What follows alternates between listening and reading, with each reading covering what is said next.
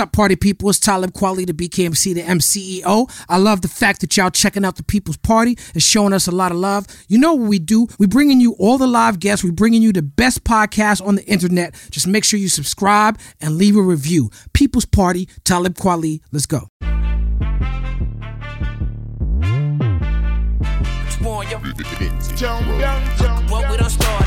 Look at what we done started. Peace and love, party people. It's Talib Kweli, the host of this fantastic program you're watching right now called The People's Party. I got my homegirl Jasmine Lee in the place to be. Give it up for Jasmine Lee in the People's Party. Woohoo! Jasmine, What's up? how you feeling? I never know what to do with my hands on here. You're supposed to know you're a comedian. I know. You're supposed to have that all taken care of. I gotta set something up. Well, you know, today, I always say that every episode is going to be fantastic and interesting and wonderful.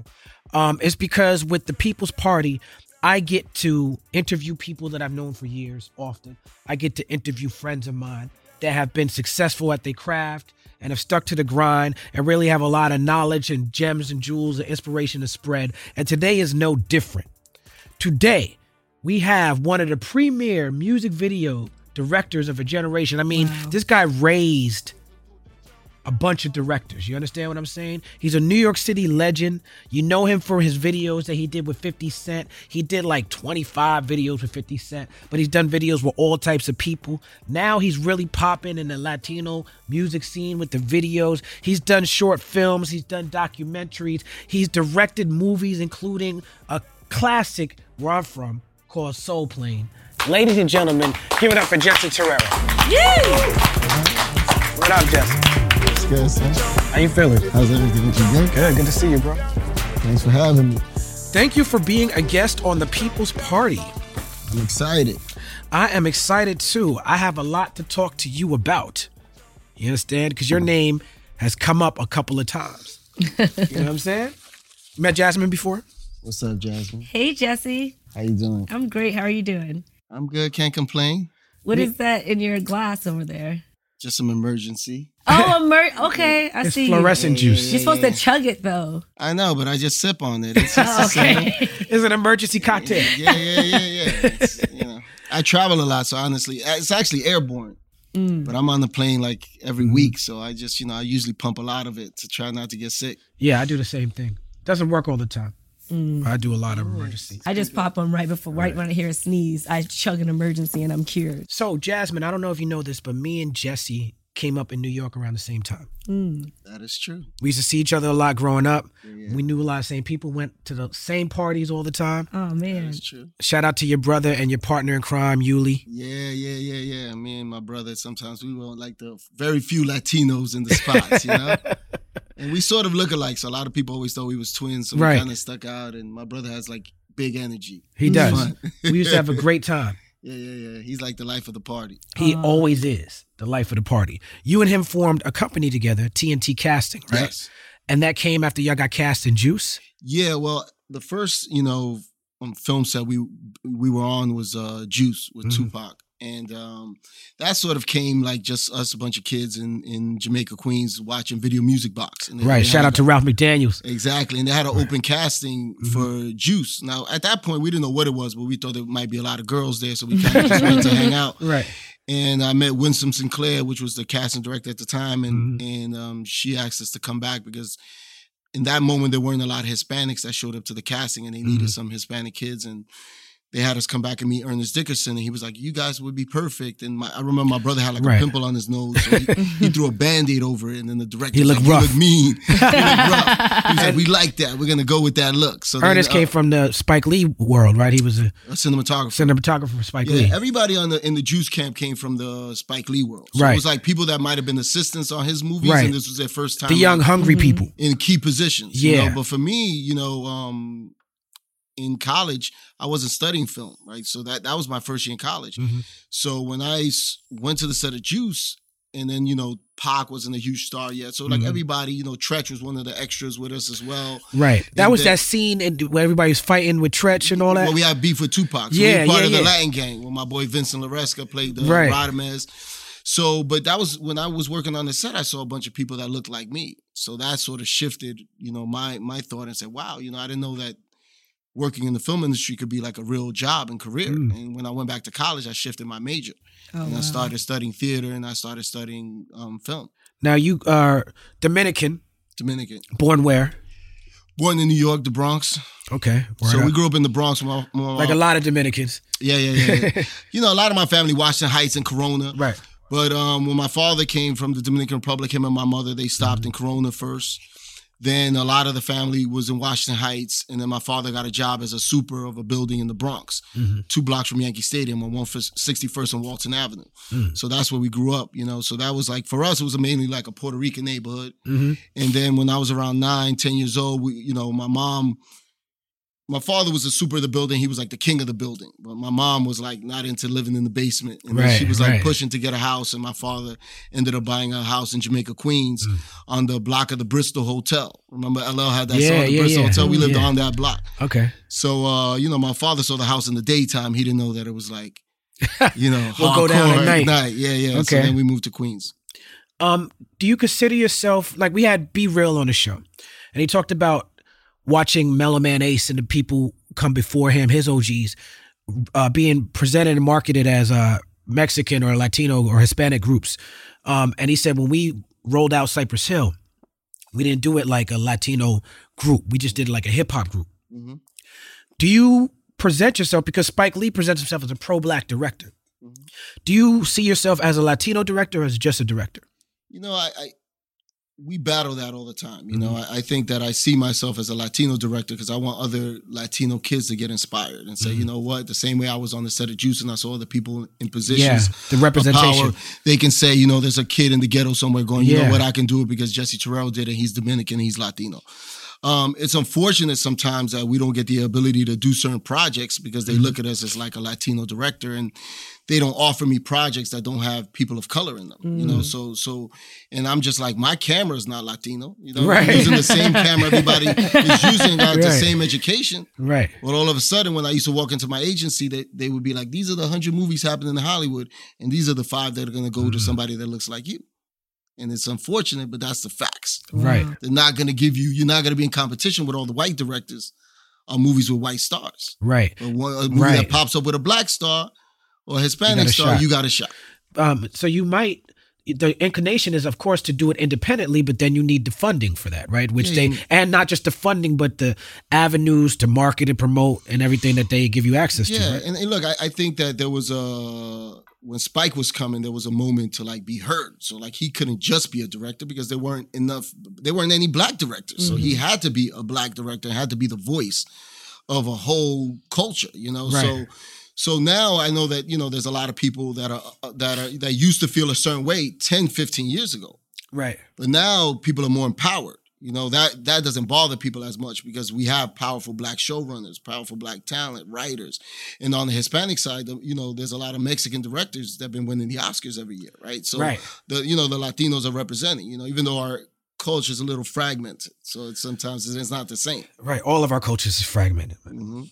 Um, so you got your start in music videos. Yeah. Um, and you, the story goes that you wrote a concert video for a group in Canada, and the directors in Canada, the people you was working with, they couldn't bring your vision to fruition. Yeah. So what what what happened was when um when after we worked on Juice, um my 30 in college, I had Mhm. shot a short film and I was like studying theater, thought I was going to be an actor first, and then like Ron Howard turned into a director after my acting Okay. career. And then um, you know, a stint of playing like, you know, drug dealer one, rapist mm. two, you know, and, My and- Right. You was on like Law and Order and yeah, yeah, and a bunch of stuff like that. And it was always a, a similar thing, right? Right. And then you get there and they wanted like, you know, Scarface was so popular, they wanted the Scarface accent.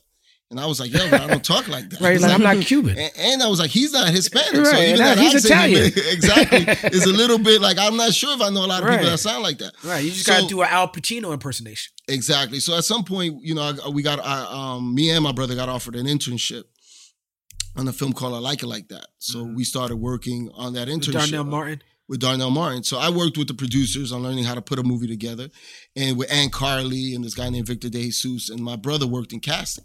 Right. So when he started working in casting, he saw that there was like at that time there weren't a lot of African Americans in the Screen Actors Guild. There wasn't barely any Hispanics. So that's what kind of led him to start a company to try to open the doors for a lot of kids that were trying to do their thing. And for me, you know, the music videos thing started to happen. So both me and my brother shifted into music videos right after. Mm-hmm. And that was partially because the Juice Treach started, Naughty by Nature started Right. becoming popular. We started going on sets with a lot of the talent we were meeting and the Mm. hip hop was growing. I found out that a lot of uh, directors didn't write their own concepts. Right. So I started writing concepts. So the first concept I wrote was Money, Power, Respect Okay. wow. for for, The Lox. for the, exactly. Right. And then I started, you know, the production company started saying, "Oh, this kid has cool ideas." So I started writing a bunch of ideas, and that led to this group in Canada called Ghetto Concept reaching out to me and say, "Hey, can you write us a concept?" So I wrote an idea, sent it to them. Ghetto concept said we need Exactly, a concept. yeah. we don't got any concepts. and, and, and, and this, exactly, and this and this was at a time where you know Toronto wasn't where it's at now musically, right. and there was a lot of young black artists going, you know, emulating what was happening with like Mobb Deep or Wu Tang Mm-hmm. and things like that, and they weren't ready for that. So they wanted a concept that was very like Wu Tang esque. So Right. Mm-hmm. I wrote an idea that was like that, and nobody got it because it felt like too rebellious for the streets right, of Canada. right. So they were like, you know, Jesse, you should come up and direct it, and that was ended up being my first music video, and it got nominated at Much Music for Rap Video of the Year. Shot it for ten grand, and you know, changed my life. Rest is history. Um, your first vi- big video that hit big in the states was with Jill Scott. Yeah, Okay, which song was that? uh, getting in the way. Getting in the way. That is one of my favorite songs. you know, so what was interesting about that is that you know I was working with one director at the time, Diane Martel, Mhm. and I would say Diane was the one that Shout out to Diane Martel. yeah, yeah, she was one of the best ever did it. you Yeah, know? she was a powerhouse. incredible. So so female director, and you know I learned a lot from Diane. And then um as I was writing treatments in her camp, I was approached by uh these reps, Robin Frank and Jelena Stewart, and they um had a young director coming out of Baltimore named Chris Robinson. And they was like, yo, we got this director, Chris Robinson. We would love to put you on his writing team.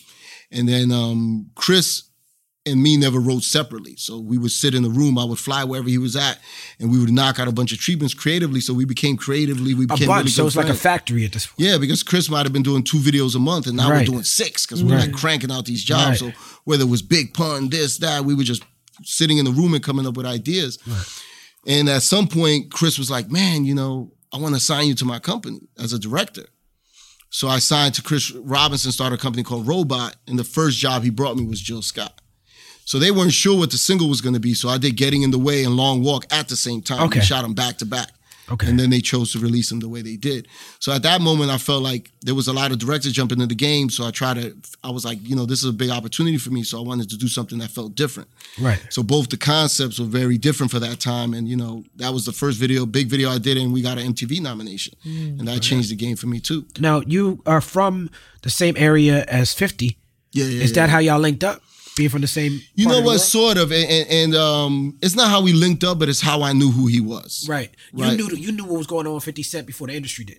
Yeah, because you know, growing up in that neighborhood, you know, I used to see LL Cool J walk through the Coliseum with no shirt on. I'm like, who the fuck is this dude with the fucking Right. chain on? And then, um, you know, Onyx were barbers in my neighborhood, Right. right? So we met, we met They had the wild dreads. uh, what did- Sticky did, Yeah, Sticky yeah, yeah, yeah. yeah.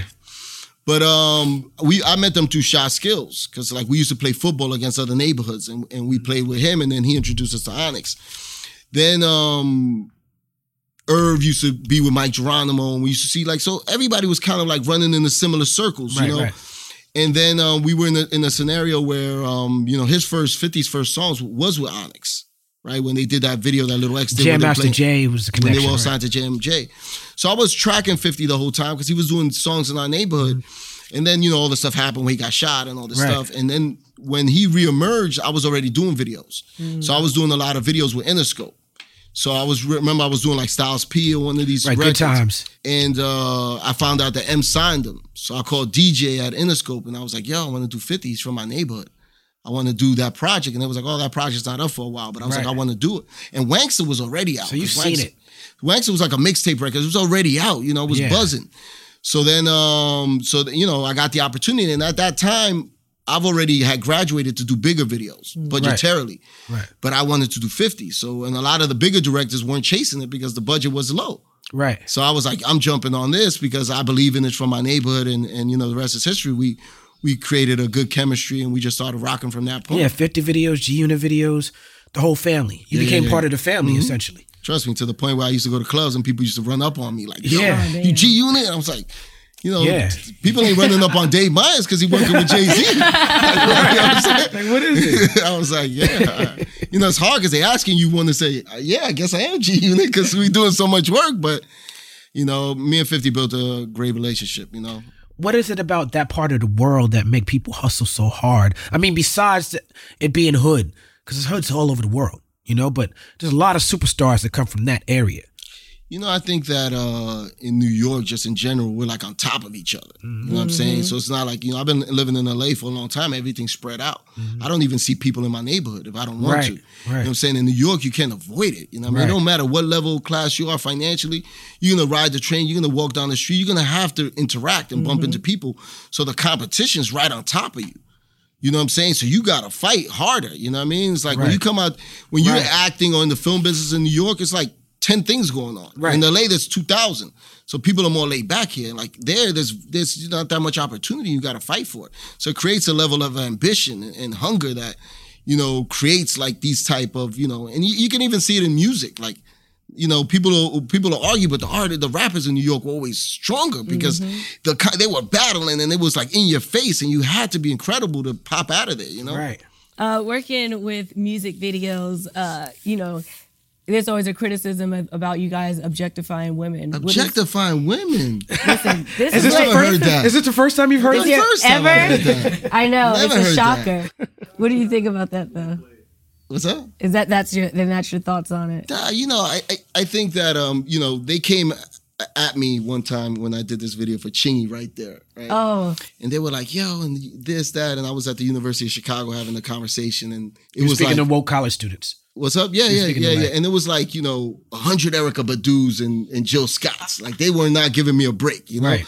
So I'm like, damn. At that point, I, I- was working with the Roots Musiq Soulchild, Jill Scott, Angie Stone, and you're gonna argue about this one video that I did for Right. Chingy, which that's what he wanted, and I was like, vision. and I was like, I didn't teach those girls how to do that shit. Was like, like, that wasn't for me. Like this is how you right there. I But- mean, it's but- just it, it just happens a lot in videos, and you say that you know girls do it on Instagram, but it's definitely different if you're doing it on your own page than if it's like you know Nah, nah, you know what? But you, you can't say that because like what I'm saying is like when you were dealing with hip hop at a certain era and, and you were coming up, girls had the choice sometimes.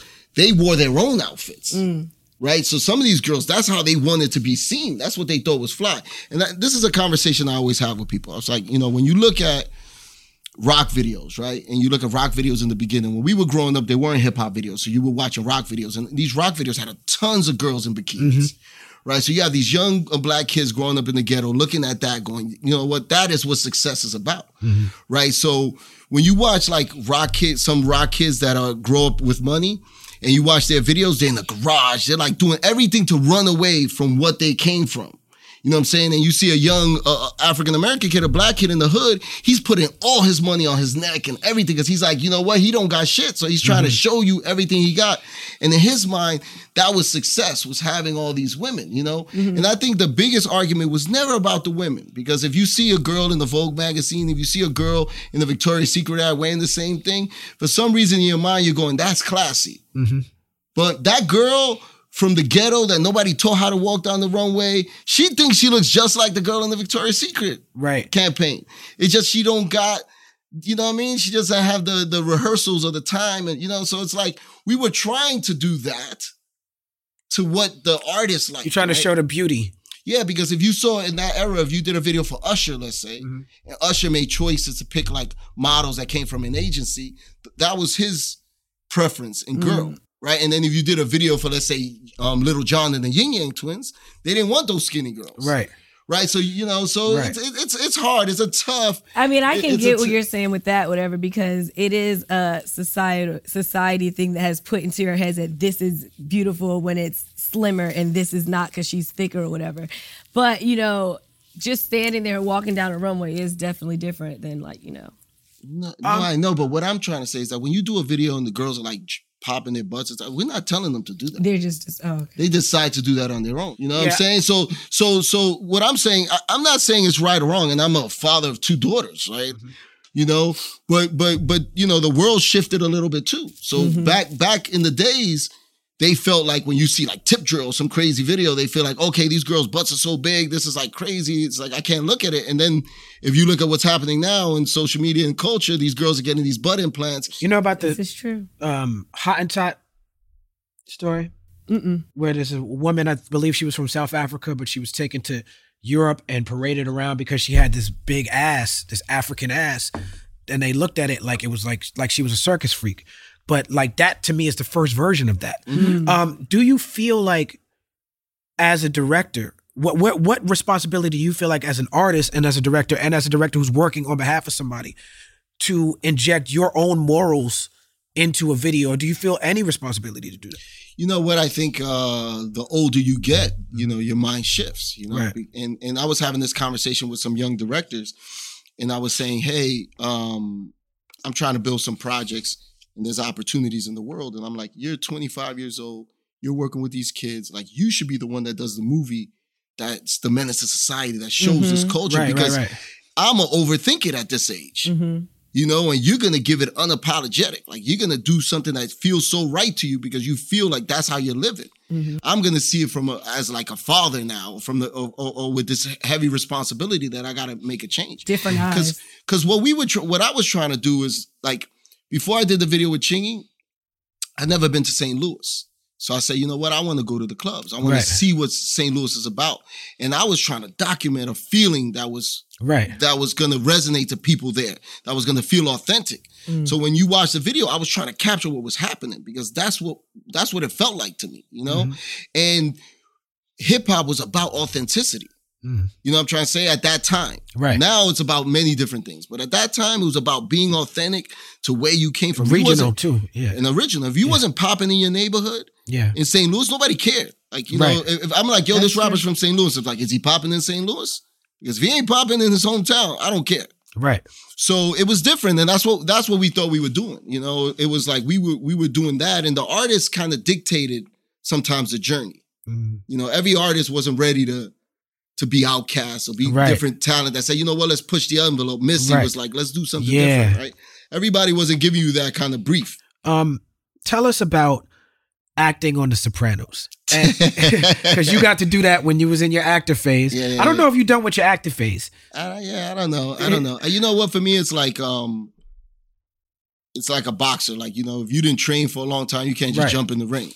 Because I, I respect the craft. So at some point, if I feel like I want to go down that road, I gotta like get myself back into that world, Right. So that I'm a good actor. Right. Mhm. That Yeah. episode you were on dealt with like reparations, though. You know what happened with that with Sopranos was that um, throughout the years, I would bounce from working production to work with my brother in casting. Mhm. And my brother was working on the project with Christopher Walken's wife, Georgianne Walken and Sheila Jaffe, which are big casting directors, right? Mhm.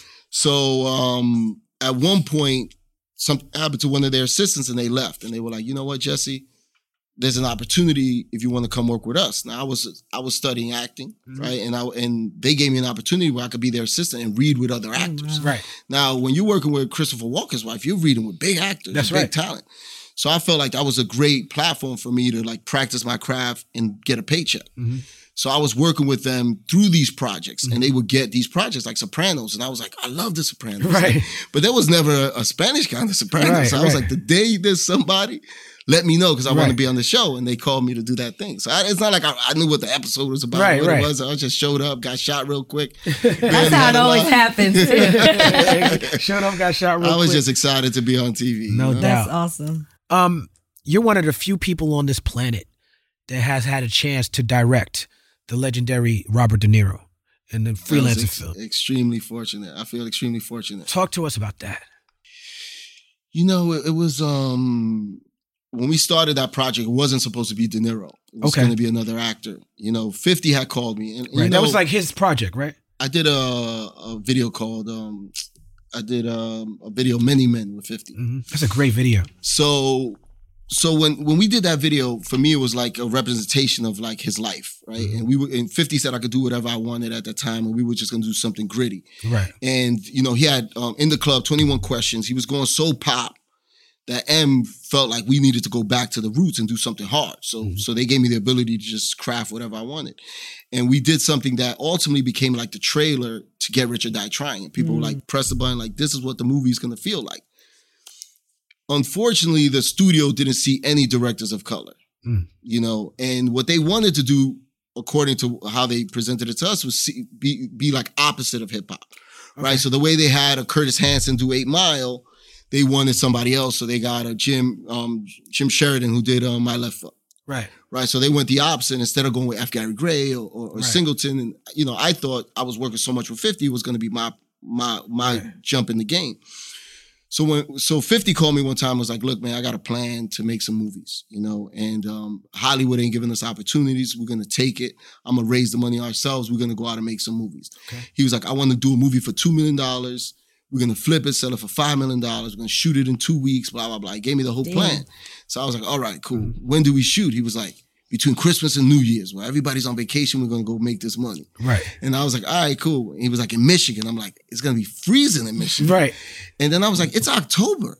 Like, you want to do a movie in December? You haven't even sent me the script. He was like, don't worry about it, Jess. You'll fix it up. It's good. Blah, blah. he, was, he was like, but I got Val Kilmer and I got a small window that we can do something. And, Uh-huh. when, and when we flip the movie, I'm going to flip it again. Then we're going to do four movies for 20. Then I'm going to raise a 100. Right. So I was like, all right, cool. I said, you know what? I trust his ambition and his vision. So I said, you know what? Let's go to Grand Rapids.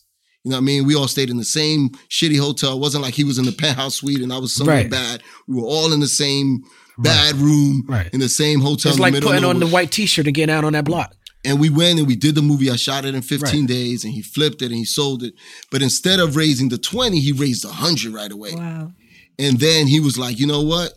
Now the movies are going to get bigger. He was like, I'm uh, come with me to the Golden Globes and we're going to look for talent to put in this next movie. So we went to the Golden Globes and we was trying to find talent. Mm-hmm. We ended up getting the one guy that we thought we were going to get. But through some politics or whatever, it fell through and the movie started pushing. And when it pushed, this window opened up where Robert De Niro became available. Hmm. So they were like, you got to go meet him in New York. So I was like, shit. And it was like, you got to sell him. So I'm like, I got to sell Robert De Niro. Right. So this was your job. Wow. So I'm like, man. So like I flew to New York. I didn't tell anybody I was there but my but my brother Yuli. And I was like, yo, come meet me at this hotel. Right. And I'm sitting there, I'm like, yo, I gotta meet Robert De Niro. And I'm on hold. Like, I don't know if I'm gonna meet him at two Right. o'clock or seven o'clock. You know Right. the pressure, stress I gotta live with. It. And I was like, yo, come with me to J. Crew because I don't know what I'm supposed to wear. Right. Like I know, like if I wear a suit, he's gonna be like, yo, I'm fronting. Right. So I might maybe put a blaze on, some cool sneakers. I gotta let him know I'm urban. So you but I- thinking the whole Yeah, yeah, you because your think it through. presentation, how he's gonna see me when I walk through that door. Package deal. And um, you know what? When I when I walked through that door, he was super cool. You know, and the one thing, you know, I'm not gonna say it's about this, but you know, De Niro's all his wives were African American, Yes. so his kids sort of look like me, and I felt like you know what? He embraced that. He knows that it's a hard road for us, Right. and I felt like he he he spoke to me, filmmaker to filmmaker, and he's a director as well. So we talked. I told Right. him about some of the, how I saw the movie, and he was like, you know what? I'll give you an answer in like the next like 48 hours. And, and he signed on to do the movie. And he would call me all the time and talk to me about character. He would call me so much, break down the character and, and send me like newspaper clippings on like how he sees them and like the research he's doing to like, you know, think about what this man thought about and he emulated on of people that really existed. And mm. he let me know that I wasn't at that level. Mm. I was like, wow, like as much research as I was doing to prepare for the movie, I wasn't at the De Niro level. Right. Like I was like, wow, I got to get my game together, you Right. know. And I'm about to meet Forest Whitaker, and I'm like, Yeah, that's the and it's the same thing with him, right? yeah, yeah, yeah. Forest is a different animal because you know Forest, I wasn't getting the opportunity to speak to him as much. Mm-hmm. And you know, the first time I spoke to Forest was interesting because I was like, hey, you know, and at that point I was already cool and I could call him Bob. So I was like, mm-hmm. yeah, me and Bob were talking. Right. Right. so, right. so I was like, you guys know each other, right? And he was like, no. Right. I was okay. like, you don't know Robert De Niro? He goes, yeah, we crossed each other at the Oscars and stuff like that. But I don't know him. Never really met him like that. And I was like, wow, the day you're coming in, he's fl- we we're sending him back to New York on a private plane. You should come back with him. I'm gonna call him and tell him for you guys to ride so y'all can meet. And then Wow. I hooked them up. So they rode back together and they met on the plane and it was That's cool, dope. you know. So, That's but it, you super know, it's interesting how these guys who are major stars Right. like that never really cross paths. You know. But it was, it, you know, it was tough. It was tough because like the pressure. What are you, what are you gonna tell Robert De Niro? Right. You're like, Like, young oh, Padawan at that shit. You were thrown out to swim and you swam to safety. You know, but somebody, you know what? I met with somebody in his company and said, you know what? He's a real person. Mm. He's a real artist and he's a real guy. Right. If you talk to him like that, he's gonna respect you, show you love. He respects the art. He's never gonna step over the director. Right. But if you come in there like you're the best director of all time, like you're gonna put him in the best role of all, he's already done that. Right. So it's like you got to just come in at the position you're in, and he'll respect that and respect you. So we got along great, and he was like super dope. That's beautiful, man. Yeah, yeah, To come from where you come from to just do that. Oh man, it was amazing. Sometimes I would get off the chair and then I would sit back down, and he was like, "Jesse, come over here. What'd you want to say?" Right. Because I was like, I was like, you know what? You know, because actors don't like when you line read them, when you like Right. explain to them how they should act. But they, you know, they want you to explain and tell them the emotion and what you're trying to get out of it. But I couldn't explain it. So I was just like, you know what? I don't want to line read you, but I would have maybe hit the cigarette, created a little moment between you and him so he could get tense, blah, blah, blah. And he was like, I like that. I'll try that. And I was like, mm. all right, cool. One for the Dominican. Word up. Word up. Um, how did you get? You're the director of Soul Plane. Yes. How did you come about that opportunity? You know, uh the short film that I did that was at Sundance was a comedy. You know, that shot in Jamaica, Queens. So, you know, just culturally, you know, I think we just like to laugh and, and be funny and do, and, you know, and that is just part of who we are. So I, I, I was always a fan of comedies and I, I, I was going down that road. And then um, I was playing with an idea that was trading places meets airplane. Oh, So I called my agent and I was like, yo, the airlines are going out of business. And these two guys, you know, that own the airlines look out and they see like a, a young black kid like stealing some shit. Like that's like a baggage handler and they make a bet. Like, let's take this guy, Okay. blah, blah, blah. So, so I pitched it to my agents okay. And they were like, oh, you know, I, broke, I, like, you know, I worked more on the idea. I pitched it to them and they were like, there's, there's a project similar at MGM.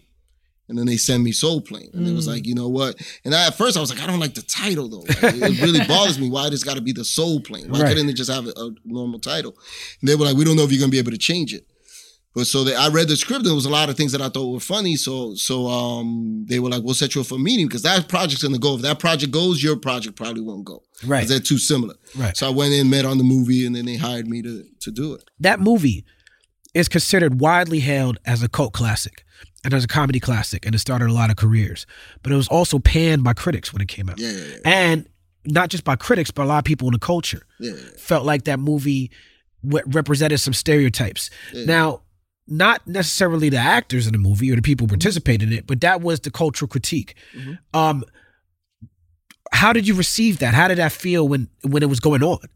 Oh, it hurt a lot. You know, they they um they they got me um like coaches to, to deal with it.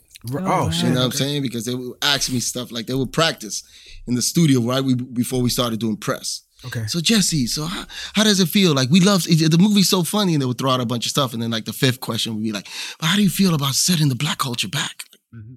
I'm like, "Fuck you," you know, and then they were like, "No, breathe," you know. So, um, you know, for me, we didn't think we were doing anything wrong. You know, I mean, there, there was a bunch of stuff. Now you got to understand, right? It was one of Kevin Hart's first projects, right? So Kev was like a young comedian. But Then you had Mo'Nique, you had um, some more. You had all these other comedians that have been in the game a long time. That if you took any of their stand up and you put it on screen, you would have got the same backlash Right. right? So it was hard to do our urban comedy on screen because every you know it's like it's always an exaggeration, Mm-hmm. you know, you know, and and and, and so to me it's like in that era. There was a that was the era of like urban comedy, and there was a bunch of comedies that were feeding and, and building a lot of like the the young black comedians. And I would ask people, I, and I would say, "Hey, man, if you feel like this joke doesn't work for you or doesn't, then don't do it." And you mm-hmm. know, and Mo'Nique a lot of times will do stuff that I'll be scared of, like, no we're not doing that." And she was like, "Stop being a pussy. It's comedy." You know? But you know, we were young and. You know, it was like hip hop culture. Like, Right. You know what I'm saying? It was all built on stuff. It was built on like funny urban stereotypes. But mm-hmm. that's what comedy usually sometimes plays into Right. Mm-hmm. you know so I, you know I, I was hurt because i felt like the a lot of in hollywood the movie became a cult classic, but it was bootleg like five months before. Yeah, I was gonna ask So you about that, destroyed our box office. Okay. Now, I, I was the first person that found the movie. Oh wow. Right? Right. So the whole investigation and everything that happened around the movie was because of me. Because some of my friends called me like, "Yo, we're on Crenshaw and Slauson. Some and people got your movie here." Right. Wow. So there was, "How do you want to handle it?" And I was like, you know, they said a lot of things, and I'm like, "Yo, we don't live like that no more." Right. But I was like, "I'm gonna go get my movie." Right. So I was like, I, you know, I got and went to Crenshaw Slauson, and I was like watching the dudes, and I'm like, what do I do now? And then I was like trying to think it through. Mm. And then some dude knocked on my window and was like, yo, dog, yo, he said, what up, cuz? We got those mixtapes, boy. We got that Woo Kid, we got that this, we got Right. that that. And we, yo, come on, we got that Passion of the Christ, we got that Soul, Soul Plane. And I was like, whoa, we didn't even have a poster. Right. You know what I'm saying? They had a poster. I'm like, these dudes are. It was stepping I was like, oh, fuck, Wow. way ahead. But there were only five versions of the movie, and, and I s- had embedded everybody's name into it. So mm. like the RZA had a copy, I had a copy, you know, because the RZA did the score. So we all, so I'm like, whose version is it? Mhm. You know, so I need to buy this movie. It was the hardest thing I ever did was buy my own movie. Mm. But what was I gonna do? It's my movie, and I would have got Right. beat up Right. on Crenshaw and Slauson. Whose So I version was it? purchased it. Yeah, I was wondering the same. It was the studios version. So Right. basically, what what happened was, um, I screened the movie for the president of the studio, and it's hard to screen a black comedy for a white man by yourselves. Mm. You know what I'm saying? And, and Right. at like ten in the morning. Right. So he just watched the movie, didn't laugh one time.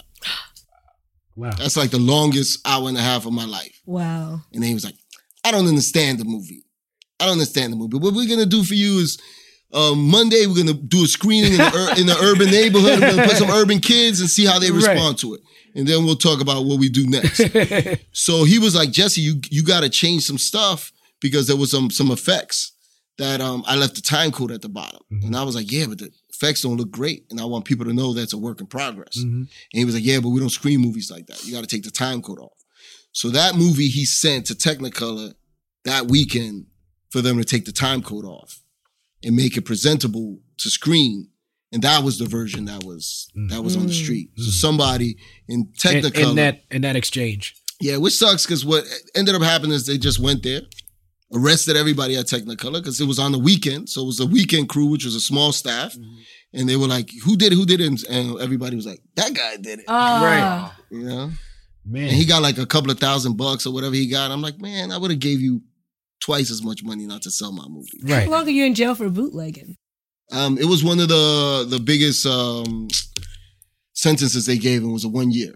Damn. And I told the studio, I said, let's release the movie now. Mm-hmm. And they didn't want to release it early. Oh, so it should've. sat out there, sat out there. I said, when you have a movie that has Snoop Dogg and a bunch of urban people on the cover, people don't think it's coming to the movies. When they see that on Jamaica Ave, They think it's out. That's they think it. it's out. They Yep. think that's what it is. Yep. But I mean, maybe it Or was supposed to to DVD happen like that, you know, because it was like it was supposed to get to the people. Maybe I don't Yeah. know, you know. You know, it, it it it put me in like for me in my career, put me in director's jail. We call it. Mhm. Um, I, I felt like everybody that was like ninety percent of Black Hollywood turned their back Mm. because it was like when when you already had like Spike and a bunch of people saying negative things about it, and then it didn't perform. Everybody was like, boop boop boop. They just closed Right. the doors. Mhm. So I was like, wow, just like that, I just got cut out the game. Right. So I was like, you know, I had nothing to do. I what was I supposed to do? I couldn't. I wasn't gonna get any other jobs now. I was looked upon like I made a terrible movie. I would walk in the ghettos and people were loving me. Right. Mhm. And I was like, you know, I don't know what to do. So I called 50 and I was like, yo, I got to get back in the game. He goes, yo, I got 600,000. Let's go to Miami and do some videos. I said, let's Right. go. And we started, I started going back at the G Unit, back in the music video game. And I started hitting that hard again. Say, you know what? I'm like, I'm rebuild back in pop culture. Right. And then, you know, try to this again on my own terms. But you also made a conscious decision at that time to start working with more Latino artists as well, right? Yeah, what happened was, uh, you know, um, Interscope, this kid 3H at Interscope. ended Shout out to 3H. yeah, yeah. His name is coming up a couple times too. Yeah, yeah. So um 3H signed Daddy Yankee. Mhm. So when 3H signed Daddy Yankee it was the first time an American label signed a Latin artist. Right. And then 3H was like, yo, you know, Jesse's Dominican. He told Yankee, you know, so I wasn't interacting with a lot of these guys. So then he put me on the phone with Yankee. So me and Yankee spoke, and then I did Rompe and Gangsta Zone with, with, with Yankee, which were his big American um, releases. Right. Then Vin Diesel had a Spanish record on uh, Fast and Fast and Furious, Furious. so he called me to do a video with Don Omar. Right. So at that point, like it's like the cat got out the bag, and everybody's like, "Yo, this kid that's doing all these videos for G Unit and 50 is Dominican." Right. So I started like the Luny Tunes, different producers started calling me like, "Yo, I need to hook up. I'm Dominican too," and I'm like, "All right, cool." so so um, I did a favor for the Luny Tunes. And um, in that video, I met Wisin and Yandel. So at that point, everybody knew what the Luny Tunes spent. So so they were like, everybody was coming at me with that number. And I'm like, that's not my price. That was like a favor I did for the Luny right, Tunes right, right. but I saw the market growing, you know, and I and, and you know I come from New York, so the Spanish music was always there. Right. And You know, the the music was getting there. bigger and bigger and bigger. So I was like, you know what? I, I started seeing like the growth, right? And and that was at a time when music videos on the hip hop side started to decline. Right. So the budget started to decline, but they started to rise here. Mm. So I was like, you know what? I'm going to ingratiate myself in this market because w- what was happening is Me TRL came out and they did the Spanish TRL. So now they were going Aventura NSYNC, Mhm. Destiny's Child, Wisin and Yandel. Like these videos were coming out, and I never knew how bad the Latin videos felt until they were in comparison to Right. the American videos. So I was complaining one day, and, and one of my boys was like, "You got two options here. You can continue to complain, or you can be part of the change. But you got to make that decision." Mhm. So I was like, "Fuck, I'm about to lose a lot of money." Because like you know the budgets were so right, low, Right. but I decided to ingratiate myself in that market and say, you know what, I want to be the part of the visual change. You know what I'm saying? And I want to raise the visuals. If I could do it in the general market, why shouldn't I do it for my own people? That's right. Mm-hmm. So I just went at it, and then I got started working with Wisin and Yandel. I did a bunch of videos with Yankee. Started working with Wisin and Yandel, and they and, and budgetarily they weren't there yet either, but they were growing. Right. So I said, you know what? In order for me to create impact, the way I created impact with G Unit, I need to do a bunch of videos. I need to build a vision. Yeah, yeah, yeah. So they were like, you could do every video. And then we did 17 as those kids were becoming the biggest stars in the world. And we just shifted the culture like that. And then, and then, you know, the, it's like you create something that everybody else follows. Now the, the Latin artists are looking at the labels going, yo, we don't want these shitty videos. Mm-hmm. Right. We want to look better. We Right. want to feel better. Like, you know, and, and it started to change. Now the heads of the labels disliked me for a long time because I wanted, the artists wanted more, Right. but they deserve more. Absolutely. Where does Bond? Um, we're seeing a renaissance. Well, not a renaissance, but you know, we're seeing some something new happen in the Latin market. Um, and you're a part of it. You know, you're directing this documentary uh, uh, with Maluma, right? Um, what do you think it is that's making that type of music go so mainstream and competing on that level with the the J Balvins and the Bad Bunnies and all that? Like it's a it's a you know big what thing. I, I think um for me you know i i, I the um, a channel to google a couple of years ago called uno dos tres that they finance, which is about bilingual latinos in america and i was doing a bunch of content and i was at a company that had owned my channel owned jay-z's channel the life and times on another channel mm-hmm. with skrillex and we used to have conversations about music mm-hmm. and uh they always talked about like the latin artists like on the mm-hmm. on the lower end of the spectrum, right. right? And you know, now granted, I'm a hip hop fan, so if Rick Ross is out and people are like banging, the songs are like, you know, that's what it is. And Right. Even the Latin artists are looking at that like that's the American dream. Right. But from a streaming standpoint, his videos might have been doing 300 million, and Don Omar and them were doing 800, Yeah. 500 million. So I'm just Right. like, if we're in the business of of views, then why am I being talked to? Why my budgets are low? Right. You know what I'm saying? Because so they were like, yeah, you know, reggaeton, we feel it was a passing fad. It's it was over. And I was like, nobody ever told Daddy Yankee that. Yeah. right. That boy never stopped. Right. There's been two moments in time that felt the same when Gasolina dropped and when Despacito, and the same guy sitting in the same, chair. Yeah. So nobody told him. So for me, culturally, the music's been gigantic. When when we put 50 and we see the Andel together, 50 went on tour for the first time in Latin America. Sold 14 million records, never toured Latin America. Right. You know, we were doing shows with Wisin and Yandel, Daddy Yankee, Aerosmith, shit like that, arenas, right? And it was like 50's first foray into Latin America. So for me, I was like, the music was always big. The only thing that changed was how people consumed music. Right. Mm-hmm. So now people were consuming on computers, right? In the average uh, urban household, there's not many computers. There might be one computer to share. But when the smartphones came out, and you know the Latinos over index on phones, Right. you know, so in all Yeah. those land countries, Same thing in Africa too. That's where you people get are the, consuming. the Afrobeat from the same thing. So now with the Spotify's and the YouTubes and all these Mm-hmm. streaming services coming out, now there's data. Before it was a guy like me going, "Yo, these guys are Right. big. They're selling out arenas all over the world." Right. You know, Aventura came to LA, did four Staples Centers. We seen that we're doing three Staples Centers. The American artists weren't doing that. They were mm-hmm. in there by themselves. But it was like you had to tell people, maybe AEG, a couple of people, Live Nation were tracking them. But I was like, but now the streaming service are going, you know what? The top 10 videos of last year, seven were reggaeton. And it's Right. like, you can't avoid it anymore. But mm-hmm. for me, they've been big for 10 years. But now it's like the mainstream is like, now you can't stop it now because it's No a doubt. global thing. No now doubt. you know. But I'm excited. I'm excited to see the you know people capitalizing on it. It's exciting times, Jesse. It's exciting times, man. And I'm glad that you're a part of it, man. Oh, I'm 'Cause you glad. bring a You know, certain authenticity to it. yeah. You know what? You know I. Yes, you know, you know, Yeah, own it, bro.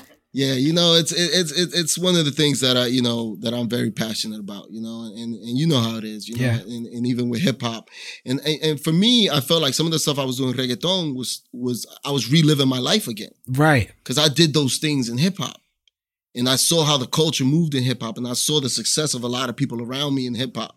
And I felt like if I can take a little bit of that and add it to the Hispanic market, we can create the same things. And even now to this day, it's the biggest music globally, and there's no mm. content that goes against it. That's not a movie, it's not a TV show. It's That's like right. it's still lacking so much, and there's still so much room to grow. So you know, it's why I started my company, Cinema Giants, because at the time. I wasn't being able to, I wasn't supported by other companies when I wanted to do these reggaeton videos. Right, right, right. So I was like, you know what? I got to build my own company, do my own thing, because I'm like, you know, nobody's going to see the dream but me. Cinema Giants. There's a cinema giant right here, Jesse Terrero. Yeah. Give it up for Jesse Terrero on the People's Party.